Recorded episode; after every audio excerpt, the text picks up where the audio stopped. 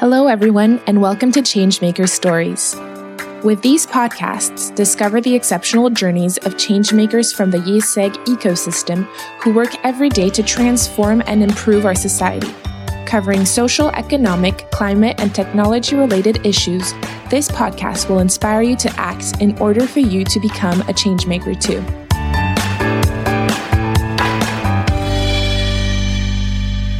Hello, everyone. Welcome back to Changemaker Stories.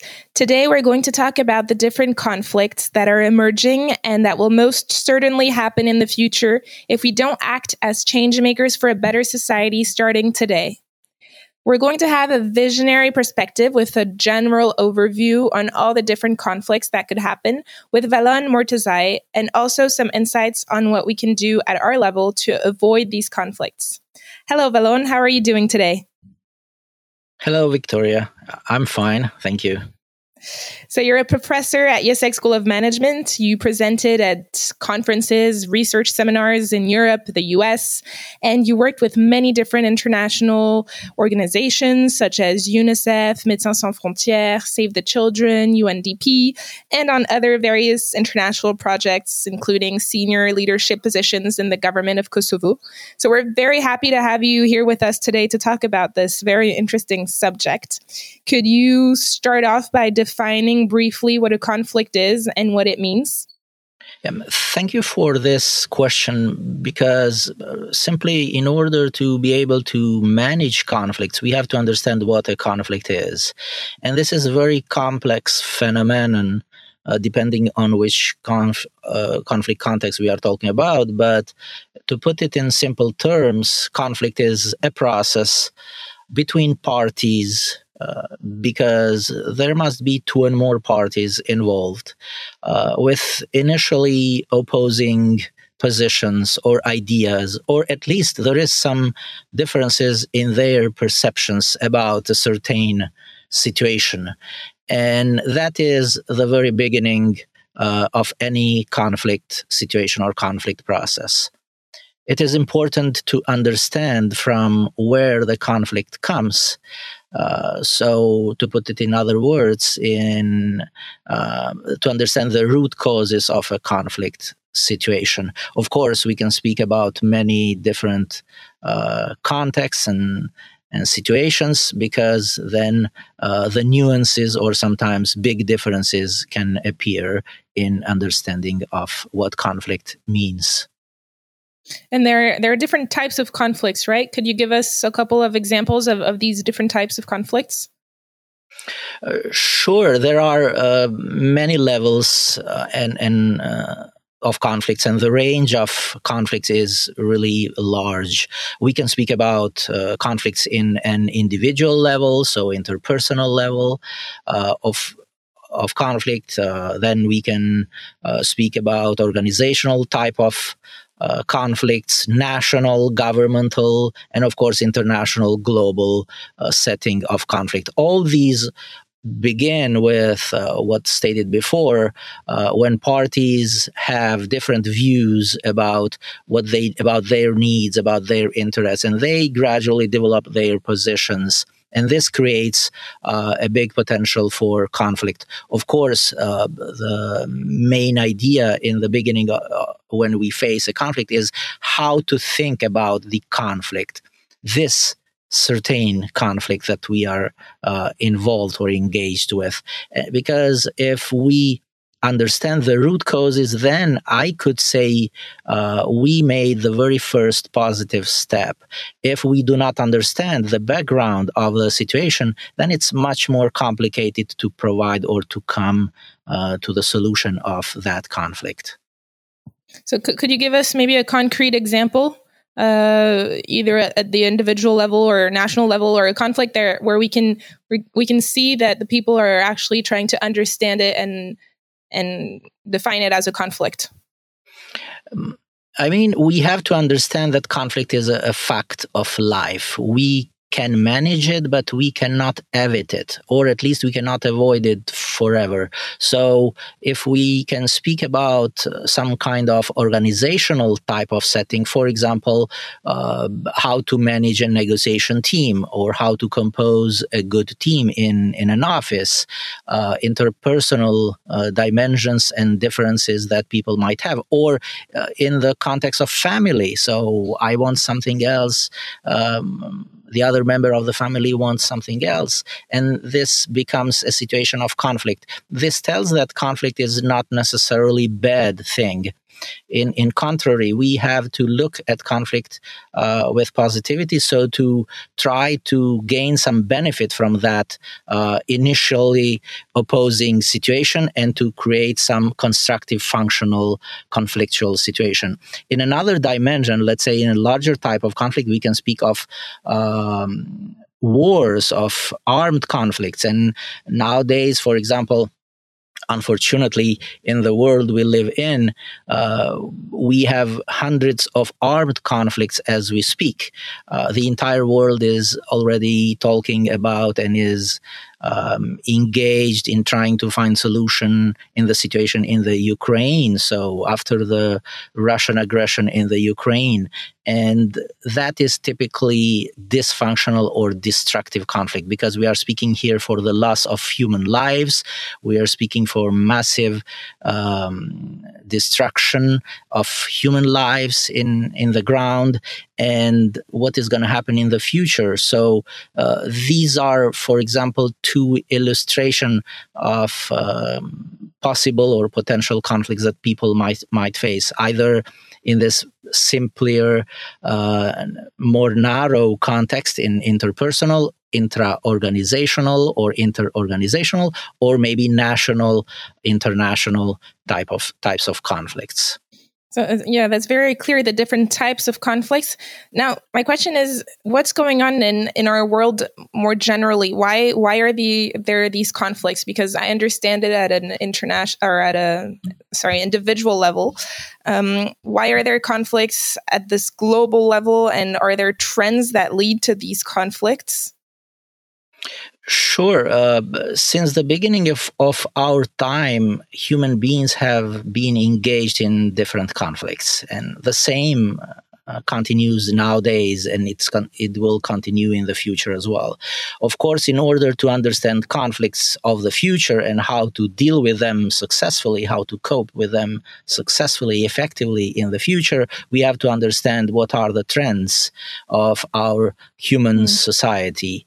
And uh, I, I will just mention, I will mention here some of them. For example, uh, conflicts, uh, trade wars, armed conflicts, uh, wars, then poverty and hunger, um, generally speaking about anarchical international relations system that is existing nowadays, different pandemics. We just are dealing with the consequences of COVID 19, and we are not sure that uh, in sooner or later another uh, wars pandemic uh, will be attacking um, human societies.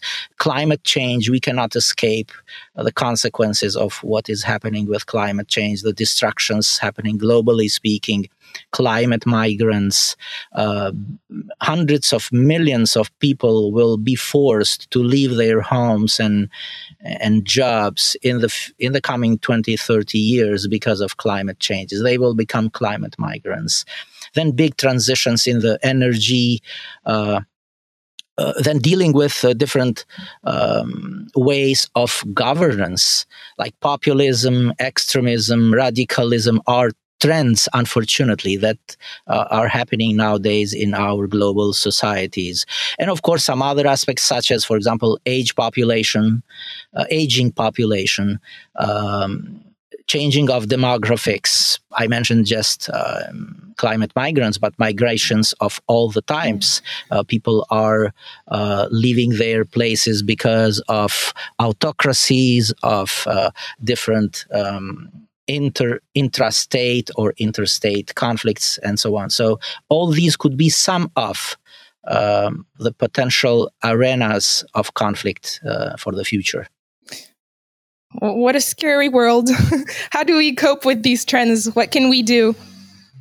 Yeah, it is, in fact, um, a scary world, uh, but at the same time, we have to approach these situations with readiness, first of all, to deal with the conflict. Because if we do not deal with the conflict, then how that conflict can be solved? Mm. In order to deal successfully with a conflict situation, we have first of all to be ready to collaborate with the other side, to make some compromises, and to leave aside egos, for example. Uh, there are a lot of contestations happening nowadays, and apparently this is going to continue in the future as well. So we have to go back to uh, the main values of humankind, like if we are speaking for uh, wars, conflicts such as armed conflicts and wars, we have to work for peace because it's always better peace than than always war.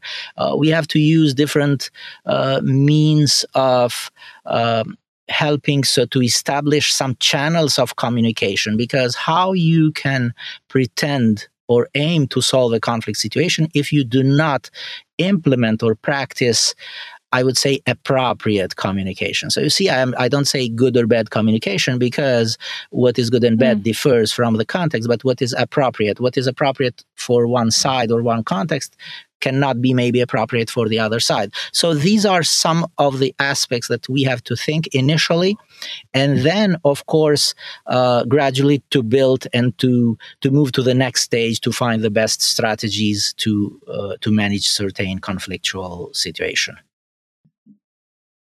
Do you believe that a world without conflict is possible? Because we all have different cultures, religions, ways of, of seeing the world. Can we expect to find an area of, of agreement? No, that is not possible. A world without conflicts, it's not possible. And in fact, I want here to um, say a few words. In fact, we don't need a world without conflicts. We need a world without destructive conflicts, but we need a world with positive, constructive, functional conflicts. Functional conflicts are situations or processes in which people with initially opposing ideas come together, communicate, work together, generate options and alternatives. They come with some proposals. They exchange their uh, ideas, their variables, and finally they manage to come with some innovative ideas, which are uh, functional ones. And this makes our society more progressive. On contrary, if we are speaking for destructive conflicts, then this is uh, the bad side of uh, of the conflict world, and this either we need to avoid or if we uh, engage in that situation because simply sometimes avoidance is not a solution then we have to find the means how to uh, minimize the destructive consequences and finally to create some peace of course, is this possible all the time? It is very difficult to say because the history has told that many, many times negotiations and peace talks do fail but it is the responsibility of our generation, if I could say so, to engage in conflicts and to provide our contribution. So, firstly, to minimize the destructive consequences and gradually to move on in the uh, conflict resolution stages. So, finally, to have um, a peace accord, if I can say, between two parties or the parties that are involved. And could you talk a little bit more about this destructive conflict, the subject that we hear a lot about on the news, the, the Ukrainian conflict? What can we do in this situation, for example?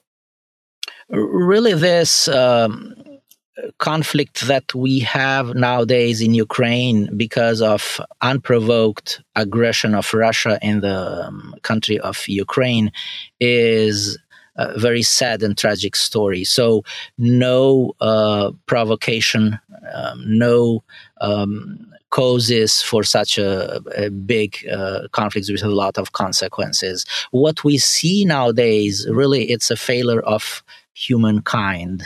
Uh, we see everyday uh, human lives lost, innocent human lives lost. We see massacres. We see civilians dead in the streets, in their buildings, while they are mm, sleeping, doing nothing bad to, to anyone.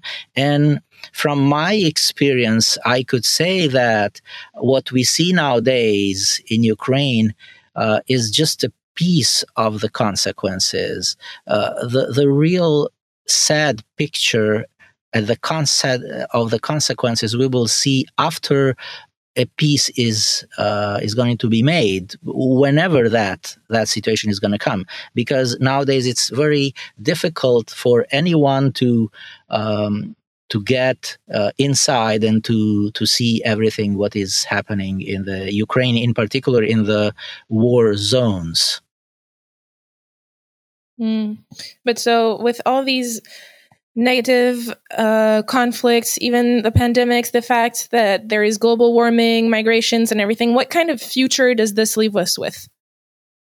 Really, this is. Um, a big question that needs to be uh, made uh, every day um, to each and every one of us. So, the main question for the future is what kind of humankind society we want. If we are able to provide some answer on this complicated question. Then we made the first step towards the right thing. Then, after we understand what we want in this situation, what kind of future we want as a human society, then we have to go back and to understand it from what values we want to believe, what are attitudes uh, and behaviors that we want to implement in our everyday life, what are our pr- priorities. We need to determine our priorities, and we can do that. Uh, based on really understanding the the main needs and the interests that uh, our human society um, needs. Of course, in order to uh, create a better society and for each and every one of us to become change makers, we need to provide these answers to these questions. And of course, we have, we need to avoid and to overcome the absurds uh, of our time that we are facing every day. And we just mentioned earlier, like egos in the individual level or national uh, level, na- nationalism, populism, extremism of all kinds. Then religion divisions, which is a big source of conflict globally speaking. And of course, we have to be in service uh, to the good, uh, because as ancient philosopher uh, Plato said, the main idea of uh, our education is if it is in the service to the good. So this is um, a great message even for today and for the future. It is. We should remember this message. But do you think it, it's possible to solve these these conflicts that are global at our individual level? Generally speaking, uh, that is not possible. But if each and every one of us contributes if each and every one of us provides our positive views, constructive, which are uh, to serve, so to make uh, better societies, then we will increase the potential uh, for constructive. Uh, conflicts and constructivity, generally speaking. If we don't engage, if we uh, live aside or step aside if we don't want to get involved if generally we don't want to deal with the conflicts and say okay uh, i'm not there this is not my job then this is another failure of human society. If for example we just uh, sit inside and we look in the news sad stories of children dying every day because they don't have um, drinking water or uh, basic food um, goods, then this is not the thing what uh, should we do. Or for example if we just look to uh, all kinds of conflicts globally speaking and we just say this is not my uh, stuff it's not my story then we are making um, a failure of our um, human um, necessary human behavior that each and everyone needs to possess within. However, on the other side, if we engage, if we collaborate, if we provide and generate proposals and solutions, and if we are in different top levels in the government, like leaders of uh, big nations, of uh, non-state actors such as uh, big companies,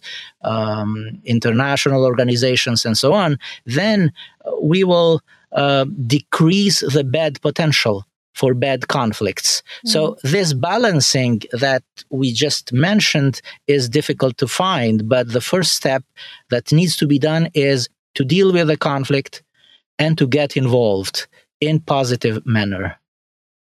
Thank you for this message. Do you have a last message that or advice that you'd like to to give all these listeners that want to be change makers for a better society? What can they do uh, at an individual level every day?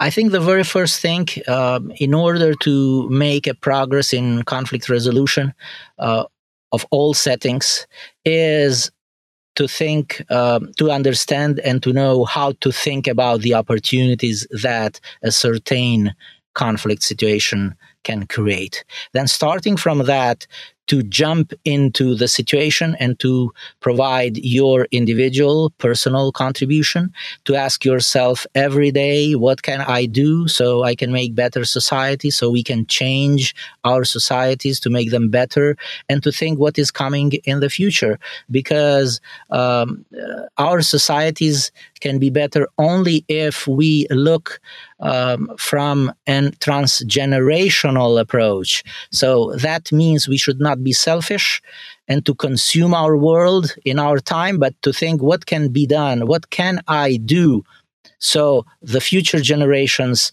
can live in better world uh, comparing to the previous generations. Thank you very much, Valon. Thank you for your time. Thank you. It was a pleasure. Thanks for sharing this moment with us. We hope that this episode has inspired you and maybe even encouraged you to change things at your own individual level. Changemaker Stories is available twice a month, in French at the beginning of the month and in English mid month. So stay tuned and subscribe to our channel. Changemaker Stories is a IÉSEG School of Management and IÉSEG Network podcast produced by ECO Studio.